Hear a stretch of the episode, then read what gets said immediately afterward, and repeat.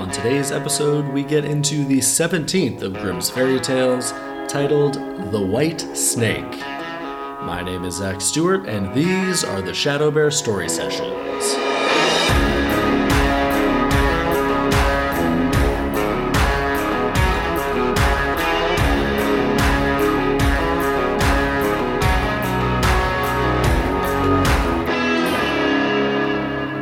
Welcome to the Shadow Bear Story Sessions, the podcast that shows that fairy tales and folklore were way more fun back when they were super dark and completely insane before modern movies and books cleaned them up and watered them down just to make them more family friendly. We don't need none of that. We want the grisly originals. So we're going through Grimm's fairy tales one by one, and today's episode features a story titled The White Snake. So let's get right into it. The White Snake. Every day at noon, a covered dish was placed on the king's table. Then, after everyone left, the king would eat alone from this dish, and nobody in the entire realm knew what kind of food was in it. One of the servants became curious and wanted to know what the dish contained. On one occasion, after the king had ordered him to take the dish away, he could no longer restrain himself, so he took the dish to his room and uncovered it.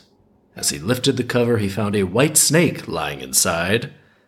Could probably guess that from the title, and once he laid his eyes on it, he felt a great desire to taste some of it. So he cut off a piece and began eating it. No sooner did his tongue touch the flesh of the snake than he understood the language of animals and heard what the birds on the window sill were saying to each other. We are off with a bang, and I am here for it. On this very same day, the queen lost one of her most beautiful rings, and the suspicion fell on him. The king also said that if he was not able to find the thief by morning, he himself would be punished as if he had been the guilty person.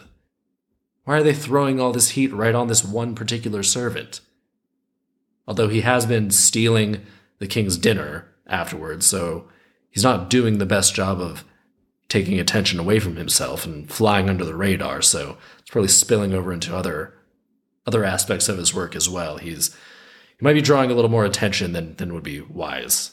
Is is what I'm saying. The servant became sad at the idea of his impending punishment and went down into the courtyard where some ducks were resting in the water. As he was watching them, he heard one of them say, There's something heavy in my stomach. I ate a ring that the queen has lost. How did the duck know that the queen had lost the ring? Did unless the duck literally ate the ring off the queen's finger, presumably the queen just dropped it somewhere and the duck happened upon it and, and ate it. This is very convenient story wise, is all I'm saying. The servant took the duck and carried it to the cook. Kill this one. It's fat enough. Is that how it works? In terms of the in terms of the food, in terms of the meals? The chef was probably like, "We have our own ducks that we raise specifically for food. Did you did you just catch this duck outside? Why are you bringing me this duck? I'm the chef. I get the ducks."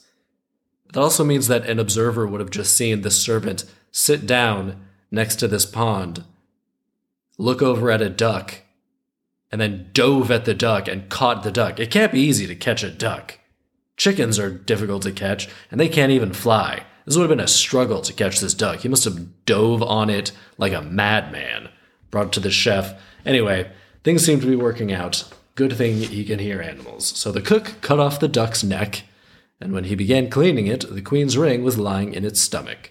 The servant brought it to the king, who was astonished and happy. Since he was sorry that he had treated the servant unjustly, he said, Demand whatever you like, and whatever position of royal honor you would like. It's kind of him. However, the servant declined every offer, even though he was young and handsome. Not sure what that is implying about young and handsome people. His heart was sad, and he didn't want to remain at the court any longer. I guess because he was threatened to be punished for something he didn't do. Understandable. So he asked only for a horse and for money to travel and see the world. Can't imagine the king was very happy with that. He probably was was like, well, I was thinking like a promotion. I wasn't just going to give you a bunch of stuff. But in any event, he asked only for a horse and for money to travel to see the world. He was provided with everything in the very best way. So this king feels really guilty for almost punishing this guy. The next morning, he rode off and came to a pond where three fish were trapped in the reeds and were wailing that they'd have to die if they couldn't get back into the water. So he dismounted, took them out of the reeds, and put them back into the water. Then the fish cried out, We'll remember you, and one day we'll repay you. So sounding very similar to the previous story, Her Fix-a-Lot, or Herr Fix-it-up. He rode on, and a while later he heard an ant king crying out, Get away from us, your enormous beast is trampling us with his large hooves. The young man looked down to the ground and saw that his horse had stepped on an ant hill. So he turned his horse away, and the ant king called out, We'll remember you, and one day we'll repay you. Well, there's nothing to repay there. He was. He still trampled the ant hill. It's not like he did any favor. He was walking along and continued walking, basically. He didn't really do go out of his way to get off of the ant hill. He just had to continue going anyway. There's no favor to the ant king here. Soon the servant entered a forest where two ravens were throwing their young ones out of their nests. They said that their tiny ones were now big enough and could feed themselves. The young birds lay on the ground and screamed that they would die of starvation because their wings were still too small and they couldn't fly yet and search for food. So I guess their parents are terrible? So the young man dismounted, killed his horse with a sword, and threw the horse to the young ravens. They hopped over to the horse, ate their fill, and said, We'll remember this, and one day we'll repay you. So, yeah, this is just like Herr Fix It Up. He also killed his own horse to feed a bunch of birds. Also, a horse is way too big for just a small family of birds. Baby birds at that. Just kill an entire horse. Have a few baby birds eat this raw horse. Jesus. And in Herr Fix It Up, that one horse was supposed to feed like a billion a billion crows, I think it was. So it was way too little food for that. Now it's way too much food for these little birds. In any event, we see what they're going for here. We see what they're leading towards. The young man moved on and came to a large city where he heard a proclamation that whoever wanted to marry the king's daughter would have to perform a task given by her and if he didn't complete it successfully, he would forfeit his life. So this is pretty much just an analog, very similar structure and plot to Herr Fix It Up, but a little little tweaks and had that cool white snake thing to begin with.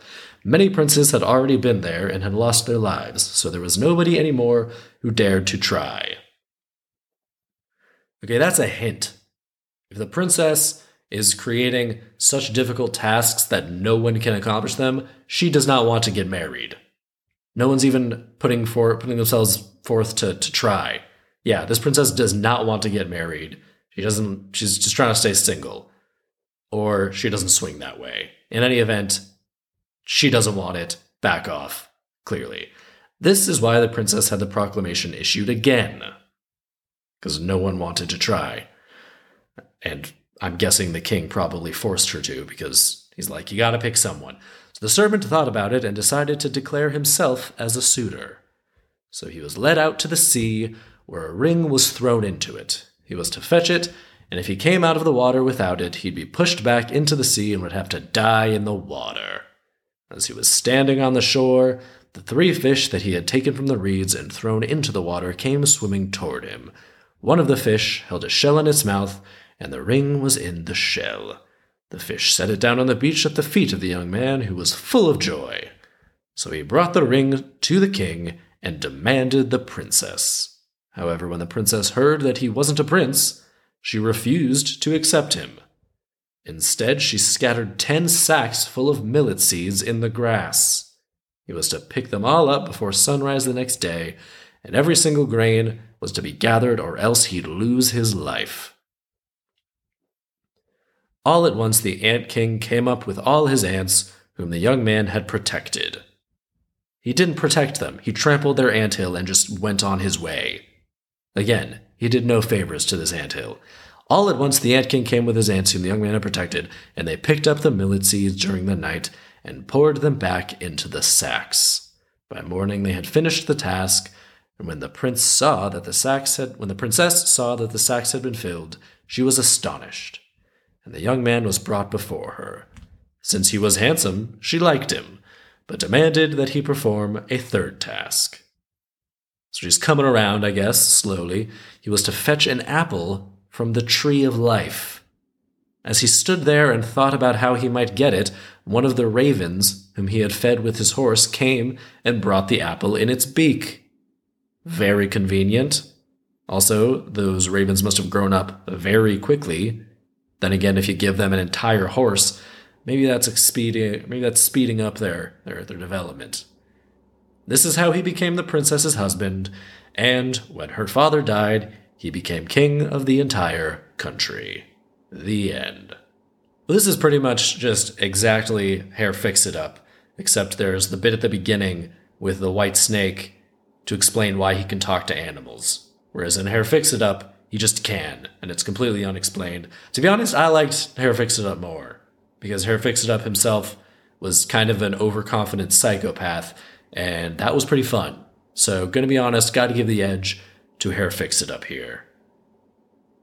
And the unicorn thing, if anyone hasn't seen or hasn't listened to that episode yet, I'm not gonna ruin it but I was really into the unicorn thing. I thought that was cool as hell. And not as into this apple from the tree of life thing. Kind of vague. Don't really know what that means. It's presumably just a tree really far away, but if a raven can just go get it, then it in in like a short period of time, clearly, because he stood there and thought about how he might get it. That's when one of the ravens just came back and brought it back. So it can't be very far away probably could have just, you know, ridden out and gotten the apple himself if he hadn't killed his own horse and given it to the to the baby ravens. Yeah, not not as much into the white snake as Herr Fix It Up. And this is too similar. I'm not even going to adapt this. This is too similar to Herr Fix It Up. Herr Fix It Up was more fun. Go listen to Herr Fix It Up to catch up on why it was more fun. But I'm just going to roll right on into the next one. Number 18 the journey of the straw, the coal, and the bean. So we're going to do a two for one this episode. Story number 18 of Grimm's Fairy Tales The Journey of the Straw, the Coal, and the Bean.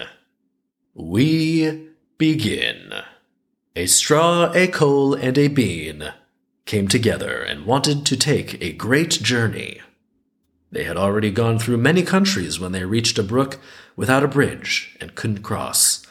Finally, Straw came up with a good idea. He laid himself across the brook, and the others were to cross over him. First Coal, then Bean. Coal took wide steps and slowly crossed the straw, while Bean toddled after.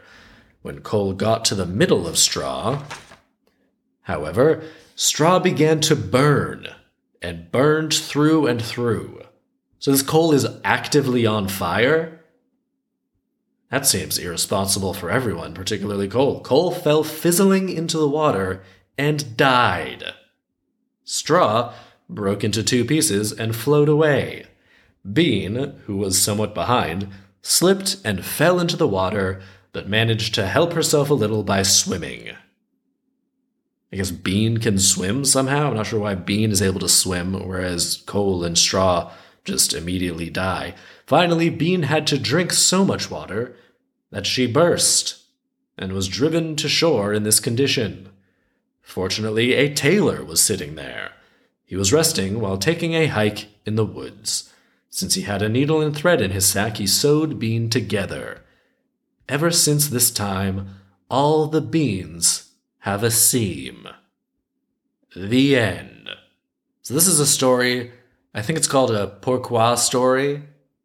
It's like a French term. I think it's also called a just so story. It's a type of folk tale that explains why something is the way that it is. Uh, the origins of, of you know an animal, why an animal is the way it is, why certain just yeah, you you get it. This isn't a complicated concept. All right, but we haven't got many of those so far in Grimm's fairy tales. Kind of cool we got this one, and also kind of random. We just have a coal, a straw, and a bean on a journey together. Apparently, they're great traveling companions. And have very many great adventures, which are not addressed in this story. This story only addressed how two of them die. Maybe three of them die. They don't actually say that the bean survives this. Yeah, just that did a drank a bunch of water and then burst. And then the bean was sewed up by the tailor. Bean may have been sewed up as a corpse. We don't know this. Tailor just had a needle and thread, said, Hey, there's a burst bean. Gonna sew it up. All is well now.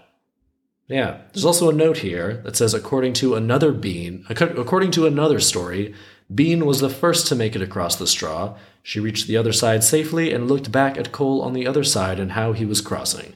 In the middle of the way, Coal, burned through straw, fell into the water and fizzled. When Bean saw this, she laughed so hard that she burst. The tailor, who was sitting on the shore, sewed her up, but only had black thread. This is why all the beans have a black seam. So I like this. We've got an alt, we've got an alternate ending here. Same, same result. Beans have black seams, except in this event, or except in this instance, Bean is kind of a sadistic, horrible friend and just laughs as her two buddies, her two traveling companions, die horribly in a river and just laughs so hard that she literally explodes. And then the tailor does the thing where he sews her dead body up again. So, yeah, I, I, this seems like a hastily written origin story, if you ask me. Doesn't seem like a lot of thought went into this. Also, the whole straw and coal thing, kind of irrelevant, could, could sort of be anything. You just need to get the bean in the water or the bean laughing. Everything else is pretty secondary in terms of the, the ultimate goal or the ultimate endpoint, which is beans have seams. But yeah, there we go. The end. I'm to adapt this one. Can do a little more with this. So, this is going to be a movie. And to cast it, I'm to have the bean is going to be Taylor Tomlinson. Don't know if you know, just stand up comedian Taylor Tomlinson. She'd be good. I've never actually seen her act. I don't know if she's a good actress. I just feel like she would be appropriate for this. I like Taylor Tomlinson. She's going to be the bean. For Straw, going to have Zach Woods from The Office, from a bunch of stuff. Great improviser. He's also very tall and gangly. Seems appropriate. For Coal is going to be Bobby Lee. Also stand-up comedian, also a very funny actor. He'd be great for this. Very fiery, very passionate. You just imagine him, you know, the Coal. You've got to have the Coal sort of personality. You got the fire, you got the rage. He's sort of the leader of the group. Yeah, Bobby Lee would be good. I can imagine him just sort of tearing down Zach Woods and barking orders, but also he, yeah, he's the leader. They kind of look up to him at the same time on their travels. And so we got these three on their travels, going about their way. They're crossing a bridge. Zach Woods, as Straw, makes, puts together sort of a rudimentary kind of bridge, maybe with a, a fall, fallen tree something. And then he's sort of securing it as Bobby Lee is crossing and Taylor Tomlinson is crossing as well. And Bobby Lee does something that then causes it to break. Maybe he's, he's sort of antagonizing Zach Woods and poking at him or like tickling him or something, just being a little stinker, basically. And then because of what he's doing, the bridge breaks, they fall in, and Taylor Tomlinson gets separated from the other two and washes ashore. And that's where she comes across the tailor, who is Jason Mantzoukas. I like Jason Mantzoukas. The tailor is Jason Mantzoukas. And Taylor Thompson, Taylor Tomlinson does not explode from being overly waterlogged or from laughing so hard. She's just kind of, you know, she's unconscious. She's a little, she's she's ill. She needs to be tended to health wise to recover. And so Jason Mantzoukas, the tailor, is a is adorable house on the water. He takes her in and brings her back to health. Basically, they they develop a based on the age difference, they develop kind of a father daughter relationship. And Taylor Tomlinson, she's been part of this band of, of traveling sort of misfits. Bobby Lee and Zach Woods all around the country. They've been traveling forever and ever. and it's it's kind of all she's known is this life on the road. And Jason Mantzoukas is sort of this this calm, you know, wise figure. He's a tailor who who has his trade, and he plies his trade on on the on the riverbanks and for passing passing travelers, and also for a, a village nearby that he he rides his trusty horse into on on the weekends or whenever the market day is in olden times. And he teaches her that you don't have to constantly be adrift and be roaming. You can you can learn your trade and live calmly and peacefully. And that is when there is a reemergence. No, not a reemergence. We cut then to Zach Woods and Bobby Lee, who have washed ashore much further downriver, much, much further away. They barely survived. They get out of the water and they're like, we have to find Bean, is the nickname, I guess, for Taylor Tomlinson. We have to find her so we can continue traveling. We can't leave her behind. She'll want to be with us. Gotta find her. So then they go, they follow the river. It takes a few days. They they have a couple, you know, trials and tribulations. They get attacked by bandits. Bobby does some, you know, gift a gab to get them out of it. Ultimately, they find their way to the tailor's house, and he greets them at the door. They don't even know that Taylor Tomlinson is there, and she she doesn't know she's back. She hears them. She doesn't know if she should come out and, and say that she's there. And then and Jason Mantzoukas is sort of covering for her because he, he doesn't know if she wants to go back to them because it, it comes out in the time that they spent together that Bobby Lee was yes, he took care of them and looked after or and helped Zach Woods and, and Taylor Tomlinson, but it's also a bit bit forceful or you know he's he's kind of a dick. He's kind of an asshole, and yeah, so she doesn't know if she wants to go back, but ultimately they're her family basically, and so she comes out and reveals herself, and they say, "Oh, we've been looking for you. Come now, we found you. We can continue our travels and and carry on." As we venture across the countryside, and she and she says, "No, we don't have to be wandering travelers for the rest of our lives. We can, we can, we can, you know, make a make a home. That's all we've been searching for, isn't it? As we've we've gone through the country, we just have been searching for a home, Bobby." And then Taylor Tomlinson, you know, she's a bean, so she becomes a, a cook and a chef. And then Bobby Lee becomes a blacksmith because you know, of coal then he sets up a little shop just beside the tailor's house, and Taylor Tomlinson sets up her little her her kitchen, maybe a little restaurant or you know cafe or travelers travelers inn, maybe an inn.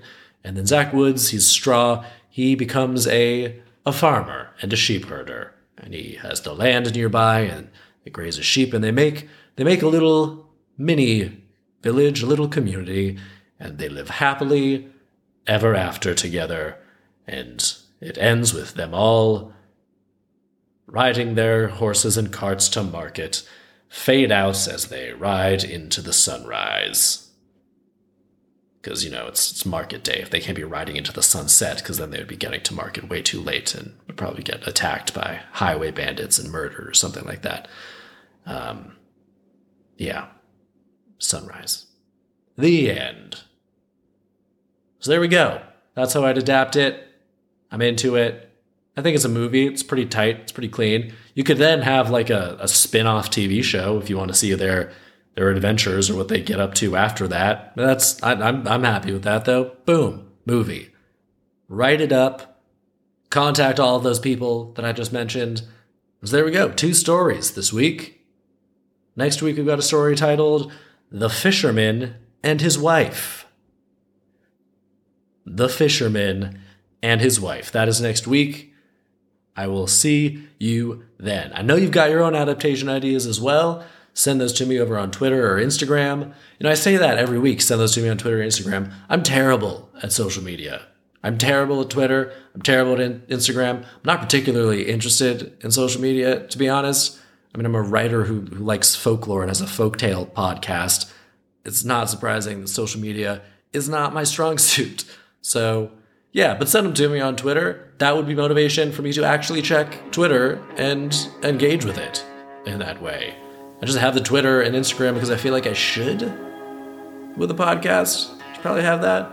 But yeah, I don't check it often. I'm not very good at it, but I probably should. And if you send me some adaptation ideas, then that would be motivation for me to actually do that. So that'd be win win, win win all around. But yeah, send those over to me there. You can check out the website, shadowbearstorysessions.com. You can donate. You can contact me with any suggestions or feedback. We'd love to hear from you. And that will do it for this week. Come on back next week for The Fisherman and His Wife. My name is Zach Stewart, and these are the Shadow Bear Story Sessions.